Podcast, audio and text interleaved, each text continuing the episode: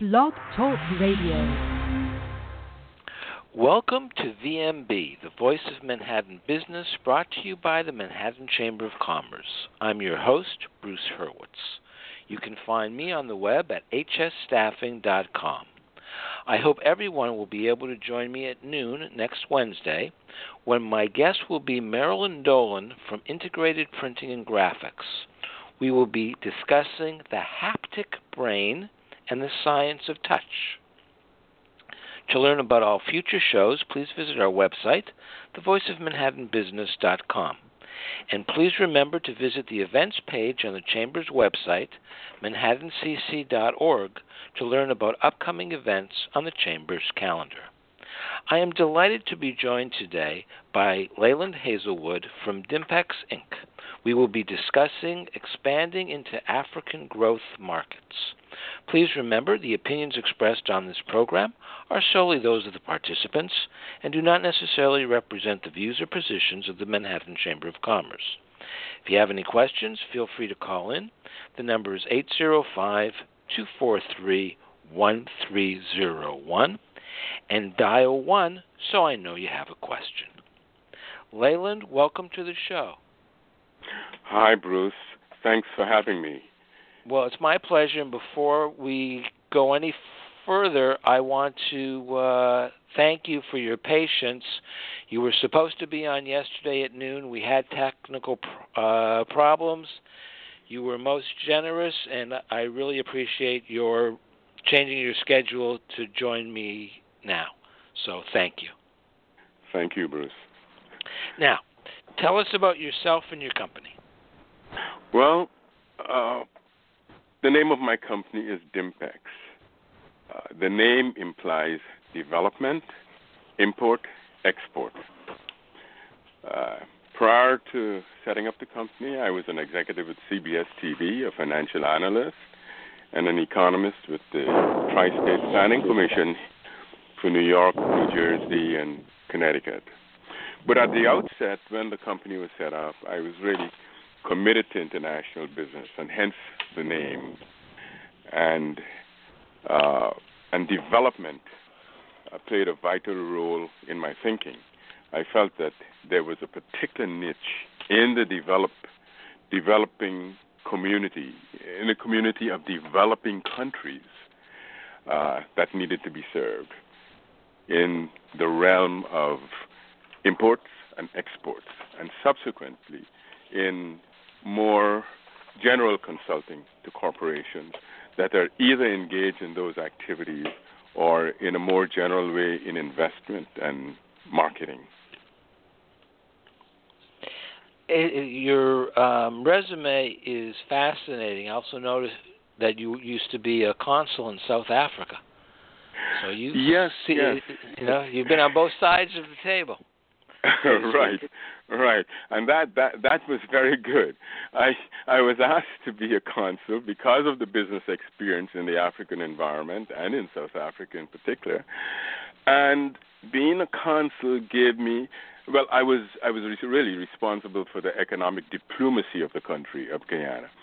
So it gave me a different approach, a different insight in interacting with the business community it opened, it created a lot of access, uh, which which has been very useful, not only from insights and, and contacts, uh, but primarily in those areas. I, at the time, I was very much interested in the transport, mining, because South Africa is a big mining sure. nation, and the country that I represented, Guyana in South America, also did mining, of course, not on the scale of South Africa. And there yeah. was the thought that some type of business could be promoted. Now, we're talking about Africa, but we've got to say something up front. Africa is not a so it's kind of hard to say Africa Northern Africa, Sub Saharan Africa. So uh, that is the caveat to all of my questions. Okay. okay. Given that Africa is not a monolith, what makes Africa an attractive place to do business? Well, there's several reasons. Uh, first of all, because there are a lot of issues and problems to be resolved. The needs of the African citizens and African countries are really enormous, and uh, and the, they present great challenges to those nations, their governments, as they try to improve the quality of life of their countries.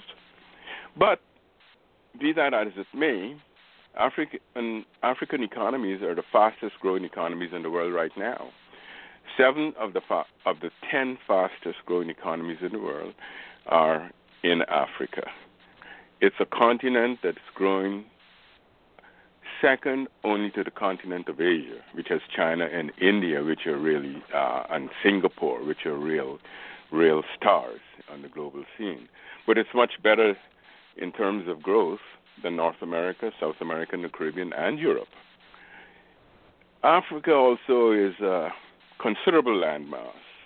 It, uh, the United States, China, India, and parts of Europe could fit very snugly into the continent of Africa. It's a country of more than a billion people, mostly young people.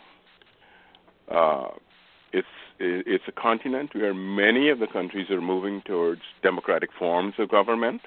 There are more countries that leadership is being succeeded by elections, which is quite different from years ago where uh, it's not unusual to hear about coups d'etats and things of that nature.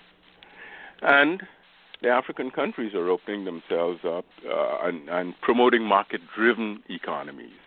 So I think that these are some really good reasons to take a strong look at Africa. Now, which countries would you recommend a business owner explore, and which ones should be avoided?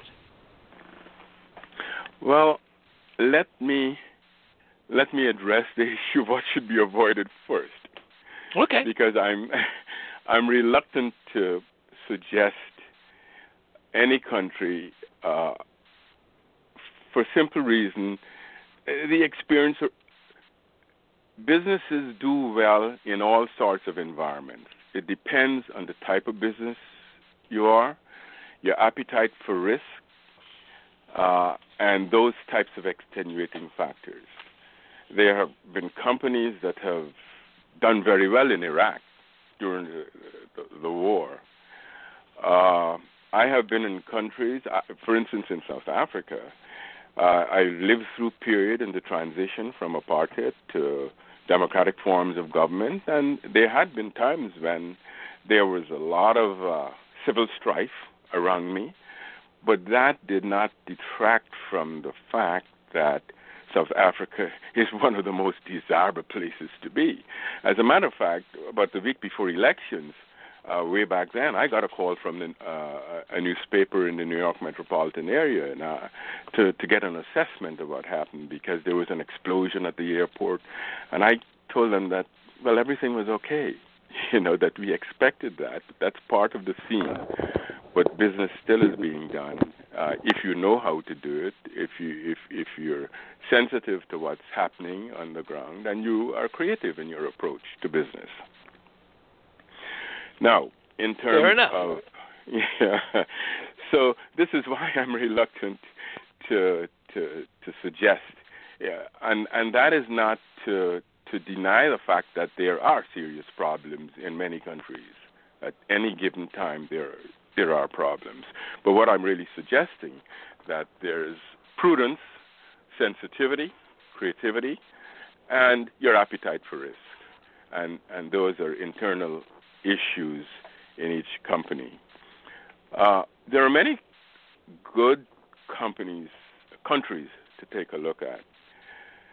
Uh, starting, if you look at the northern rim, countries like Morocco, you come down, Ethiopia in the east, Ethiopia, Kenya, uh, all the way down to South Africa. And the West, in spite of all of the problems that we are that Nigeria is experiencing now, it's it's a country of enormous potential uh, for businesses. It's the largest country in Africa in terms of population, about 180 million people. Now, uh, in recent calculations, it has the largest economy in uh, in Africa, uh, just edged South Africa out. Uh, and then there are strong countries like Ghana. There was an election in Ghana last week, uh, which demonstrated what, uh, the transition of government through electoral processes. And so there are a number of good countries. It just depends on the type of business that you're in. Uh, how do you see your global strategy? What are your needs in terms of either markets or in terms of your supply chains, your your inputs into your process, and can they can they be de- derived from some country or countries within the African continent? So these are individual decisions that companies uh, make. What are the growth sectors in Africa? Growth sectors uh, because the needs are so enormous and, and they're still developing, it means that all of the, the elements that we take for granted here in the United States and in more developing countries are not in place. So it means that infrastructure needs are enormous. There is a great need to increase energy, expand electricity distribution, uh, improve railways, air transport, highways, ports. I mean, all of these are very basic, but they really need to be upgraded because many of these uh, facilities have not really been upgraded to any extent since the end of the colonial period. And many of the much of the colonial infrastructure, uh, you know, has been created more than hundred years ago. Uh, you, you could think of few, in some countries, of very few infrastructural facilities. Uh, so there is a, a tremendous need in in this area. So companies that are players provide goods, services, technical expertise, or whatever in that in the infrastructure area, uh, should really take a serious look at the African continent. Now, in addition to that, there's ICT, you know, uh, internet communications and telephony. Uh, in many countries, African countries have have have done very well with mobile and cellular uh, communication. They have gone beyond the landline which proved to be expensive to distribute. Uh, and so cellular communication has has played a very very important part in the last 20 years within Africa, and and you'd be surprised to the extent of the pre- penetration and and the use of of uh, internet telecommunications. Uh, telecommunications. Aren't uh, cell phones used as banks? Oh, people oh, absolutely. get paid, and you know. Absolutely, I tell people that when the iPhone introduced uh, banking services in, I, I think it was in November of 2014, they were already 10 years behind Kenya in Africa. Hmm. Uh, because because of the needs to get to remote uh, uh, communities and to include poor people in the process who normally would not have a bank account and so on. Uh, the the major telephone company, I think Safaricom, in uh, in Kenya developed what they call the M-Pesa, which enabled global bank banking, and this goes way back, uh, much long, much earlier than we adopted it here in in the United States. So they're doing a lot of experimentation with the use of mobile uh, uh, services to meet their needs. Uh, along those lines, let me give you another example where you okay. have to be very creative and you have to pay attention to what's happening in the environment. there is a situation where you know people would look and, and, and ask the question, why do these African businessmen have more than one phone? And then one company, you know, really thought, well, I could sell more phones. But a small Asian company approached it differently. They created a handset that could hold two SIM cards from two different internet providers.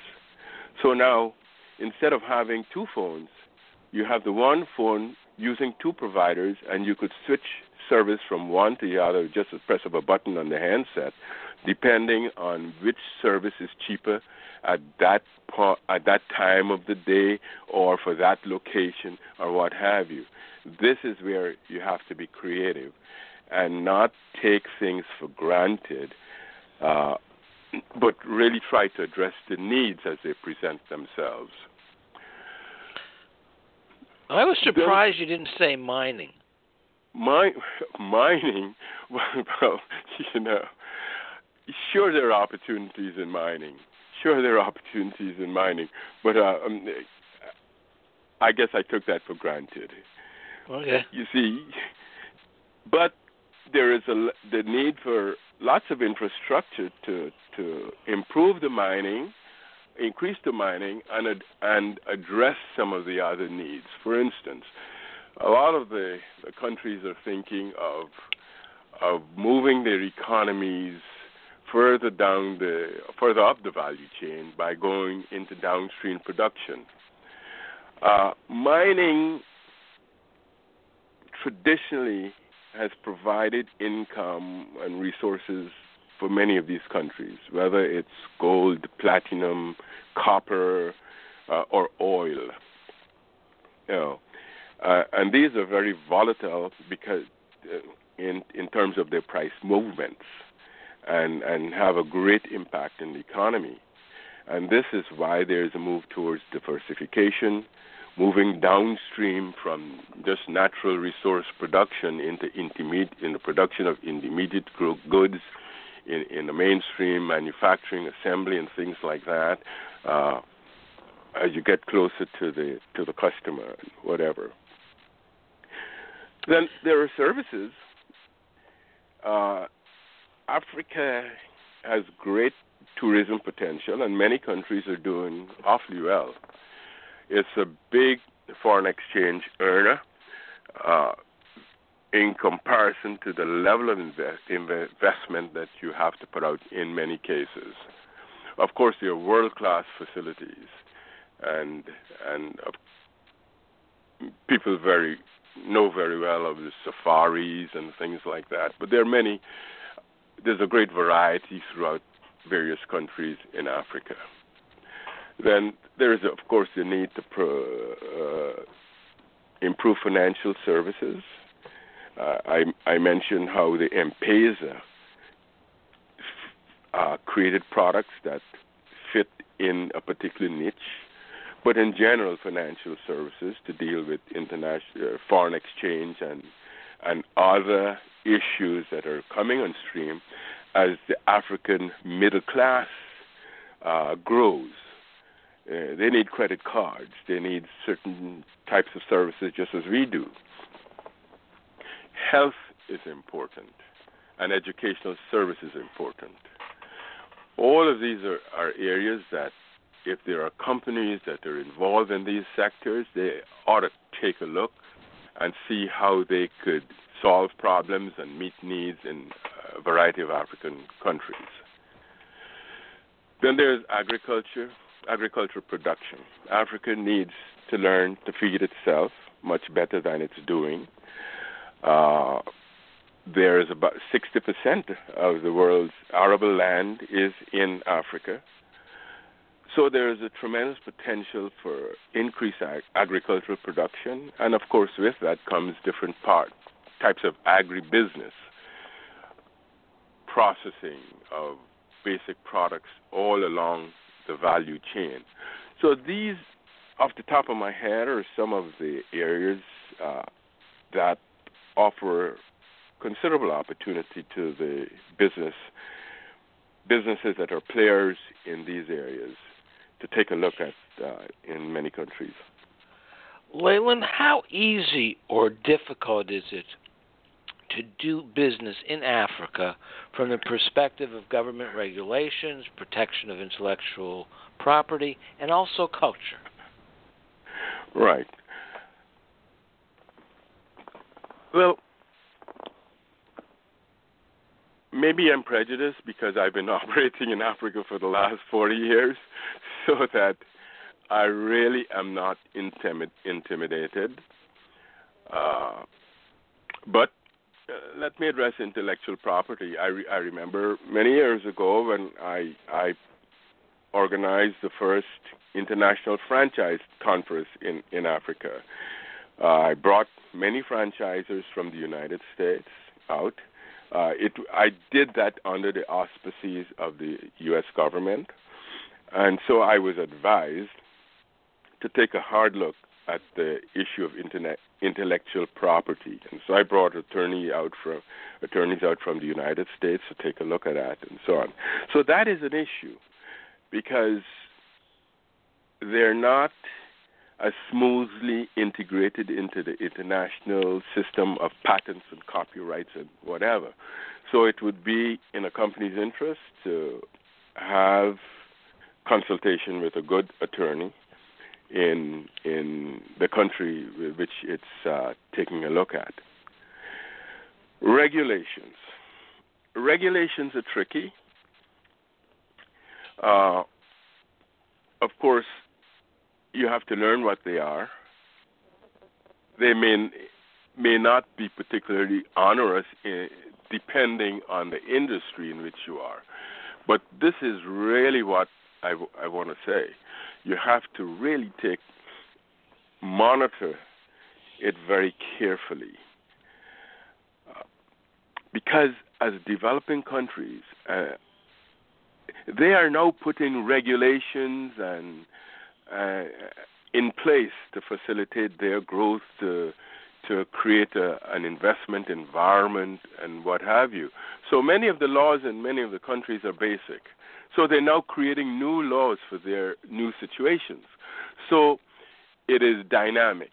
It is changing, and this is why I say you have to pay attention to it and see uh, what changes are taking place, and of course, be a good citizen.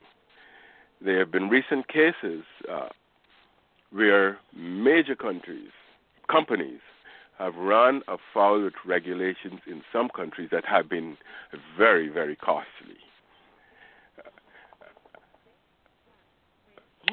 So, so that's now just really, a reminder. Really, yeah. Uh, Manhattan Business. My guest right. today is Leyland Hazelwood from Dimpex. We're discussing expanding into African growth markets. If you have any questions, feel free to. The number is eight four three one three zero one and dial one so I know you have a question. Please remember, the opinions expressed on this program participants and do not necessarily represent the views or positions of the Manhattan Chamber of Commerce. Now, Leyland, following up on your previous uh, answer, how safe is it to do business in Africa? I uh, I would say it's safe, like any place else. Safety or, or, or physical safety and that type of thing. Uh, well, there are a few you know, ways of looking at it. You right, can get up right. and say, you know, so there's a terrorist attack in France, but you wouldn't say, well, we're not going to do business with France because of terror. There's a terrorist attack in Africa, someone may respond differently. So exactly. you've got all right, but you know, crime. Well, how much crime is there on the streets of uh, Nairobi, as opposed to how much crime is there on the streets of Manhattan? Right. So Well, it's all you know. Safety is uh, relative, but it is important. I always get a kick out of it when for anyone goes to Toronto, and for the first time they come back and they always say the same thing. I can't believe how clean and how safe it is. Yes. Now, Yes. so Well, let me give you an safety. example. I lived I live in Rwanda for a year and a half, and in Kigali, the capital, I felt very in my neighborhood and in most parts of Kigali, I felt very comfortable walking on the street any hour of the day or night. Okay? Okay. That's how well organized, very. I lived in South Africa for about 10 years, and there are areas in which I would not go. It would be unwise to get there because of the crime rate, incidence of crime.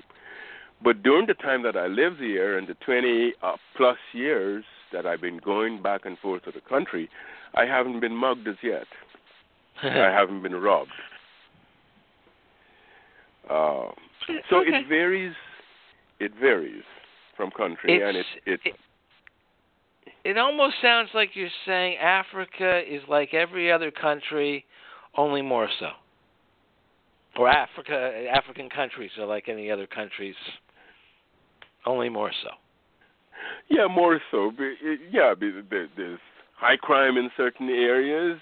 Uh, there's poverty, and and and in some areas mendicants, you know, begging and and things like Mhm. that. But those are the the marks or indicators of poverty. But if you're a global citizen, you're trying to grow your business, you're trying to integrate your your your business into the global framework because you're competing for markets. Not only are you defending your market in the country in which you are, but you're going for third country markets. Uh, then you have to develop these types of sensitivities hmm to be able to play in overseas markets. I understand. Now, talk to us about corruption, because that always comes up. I know that uh, this was uh, a um, what do you call it, business plan competition that I attended, and it was to do business in India, not in Africa, in India, Mhm. and the company was going to set up solar panels to provide electricity for huts where there was no grid. And just like you might have asked me, you know, um, what color tie are you wearing? This gentleman picked up, uh, raised his hand, and said, "I see your uh, financials. You don't have any. Where do you have bribery? Where do Mhm, you have mhm. uh, bribes?" And the person just said, "Well, we have that under operating expenses." And it was just like they were talking about uh, where your, um, you know, how much you're going to spend on computers. It was Right. a given that you have to bribe, and then there was the definition, the legal definition in the United States of what a bribe is. Bruce, I think you got got it. it. So, you got it. talk to us about corruption. Yeah, corruption is a serious problem, and if you're a U.S. company, you you you have to be very clear that you're uh, you're not going to be involved in corruption, which means, but you have to recognize the fact that it's out there, and and you have to get your point across, and find ways to be competitive. But at times there is a fine line uh, definitional, eh, particularly in the area of brokering, brokering services, where sometimes there's a fine line whether this is a genuine service, whether it's a genuine service that is being provided to you that you are prepared to pay for, but maybe the person or the group is not. Uh, registered in a formal way and all that sort of stuff, but they're going to move your paper their service, they'll move your paper from the bottom of the pile to the top of the file so that you could get your license to do the next thing that you want to do. Uh, so there is poverty, and so there is always the temptation for petty thievery and, and things of that. It sort. was once explained to me that the difference between a bribe that's legal and a bribe that is illegal is that if you give somebody money to do their job, that's an illegal bribe.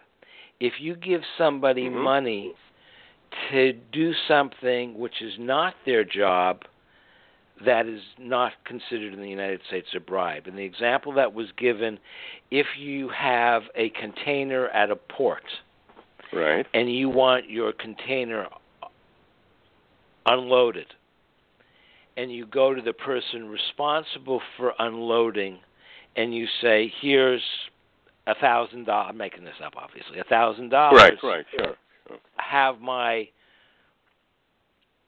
shipment moved to the front of the line and unloaded, that's an illegal bribe. But if you go to somebody who's not involved and say, listen, we would appreciate it if you would help facilitate the uh, unloading of our property, that may not be considered a bribe. That's what. I what was explained for me, and the caveat is I am not an attorney, so you have to ask an attorney. But it, what what what's your understanding? No, you no, you're correct. I I would go along in, in, with your thinking, and and also consultation with a, with an attorney. Uh, but there is a lot of opportunity for bribes. You know that you can recognize as plain out being bribes. Uh, because they're developing countries, because their systems are not in place uh, there's there are many dysfunctional systems and uh, a certain degree of incompetence, poor enforcement and compliance. These weaknesses create opportunities uh, for buy for bribes. Whereas the person who's responsible to do it is putting their hands out to get something extra to do what what is their function, their job to do. Uh, then of course there's there's greed on the grand scale, and and and here uh, it's it takes two to tango, where you have large investments coming in, whether it's in the mining industry or what have you.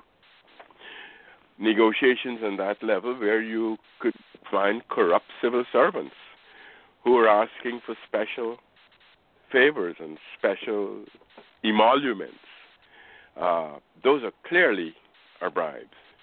But I think we have a responsibility. When I say we, I mean companies from the United States and the OECD countries, which control most of the business of the world, most of the trade, and most of the investment in the world. These companies have a responsibility to to not become involved in, in, in the system of bribes. I know if you get caught, you go to you have problems in the United States, and I could cite many uh, examples. Theoretically, OECD has very special uh, regulations and rules relating to this subject, but the OECD will tell you that most of the countries, the 32 or 33 countries that are part of OECD, have not one, enacted sufficiently uh, well forceful legislation within their own countries to deal with the issue, or if there is legislation, they are they're they're recalcitrant in their uh, compliance activities, so that that feeds into the propensity for the request for bribes in certain African countries to get things done.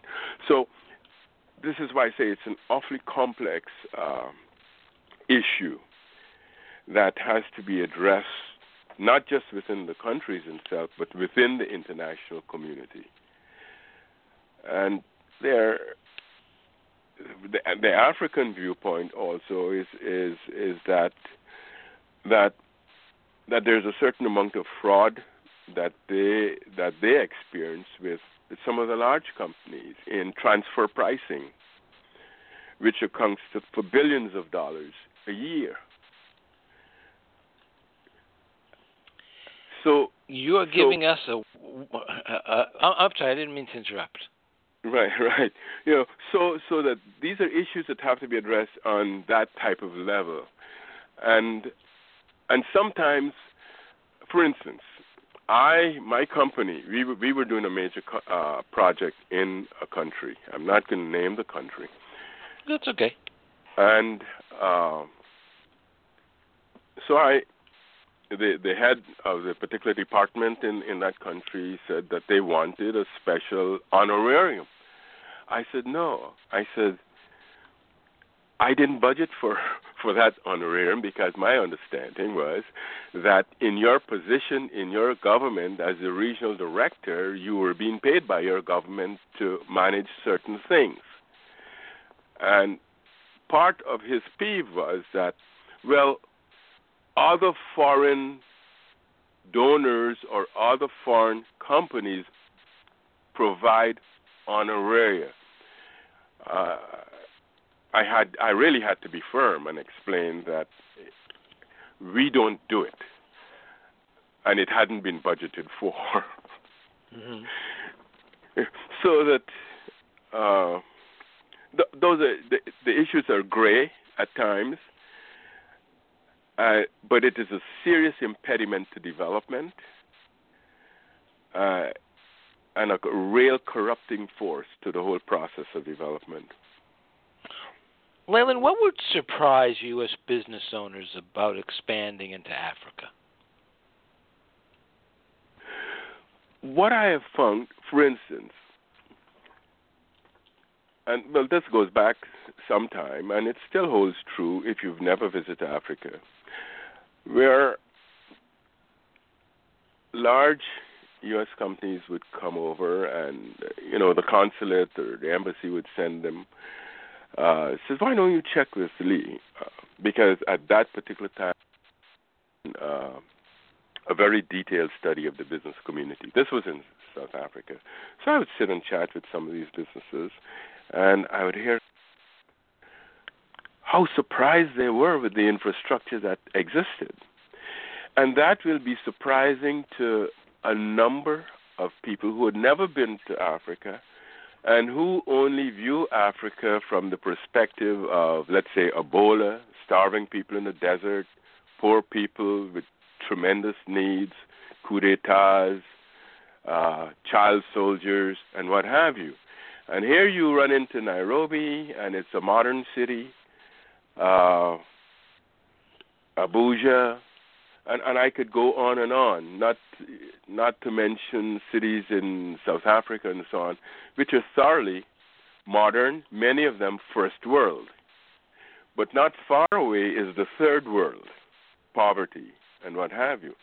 But to the visitor who's just going to be there a few few days and perhaps will not get out of the city, they are surprised that infrastructure with fancy malls and uh, and Gucci and and, and luxury goods in in the malls and what have you. They didn't expect to see that. They expect to see sidewalk uh, vendors and, and and what have you.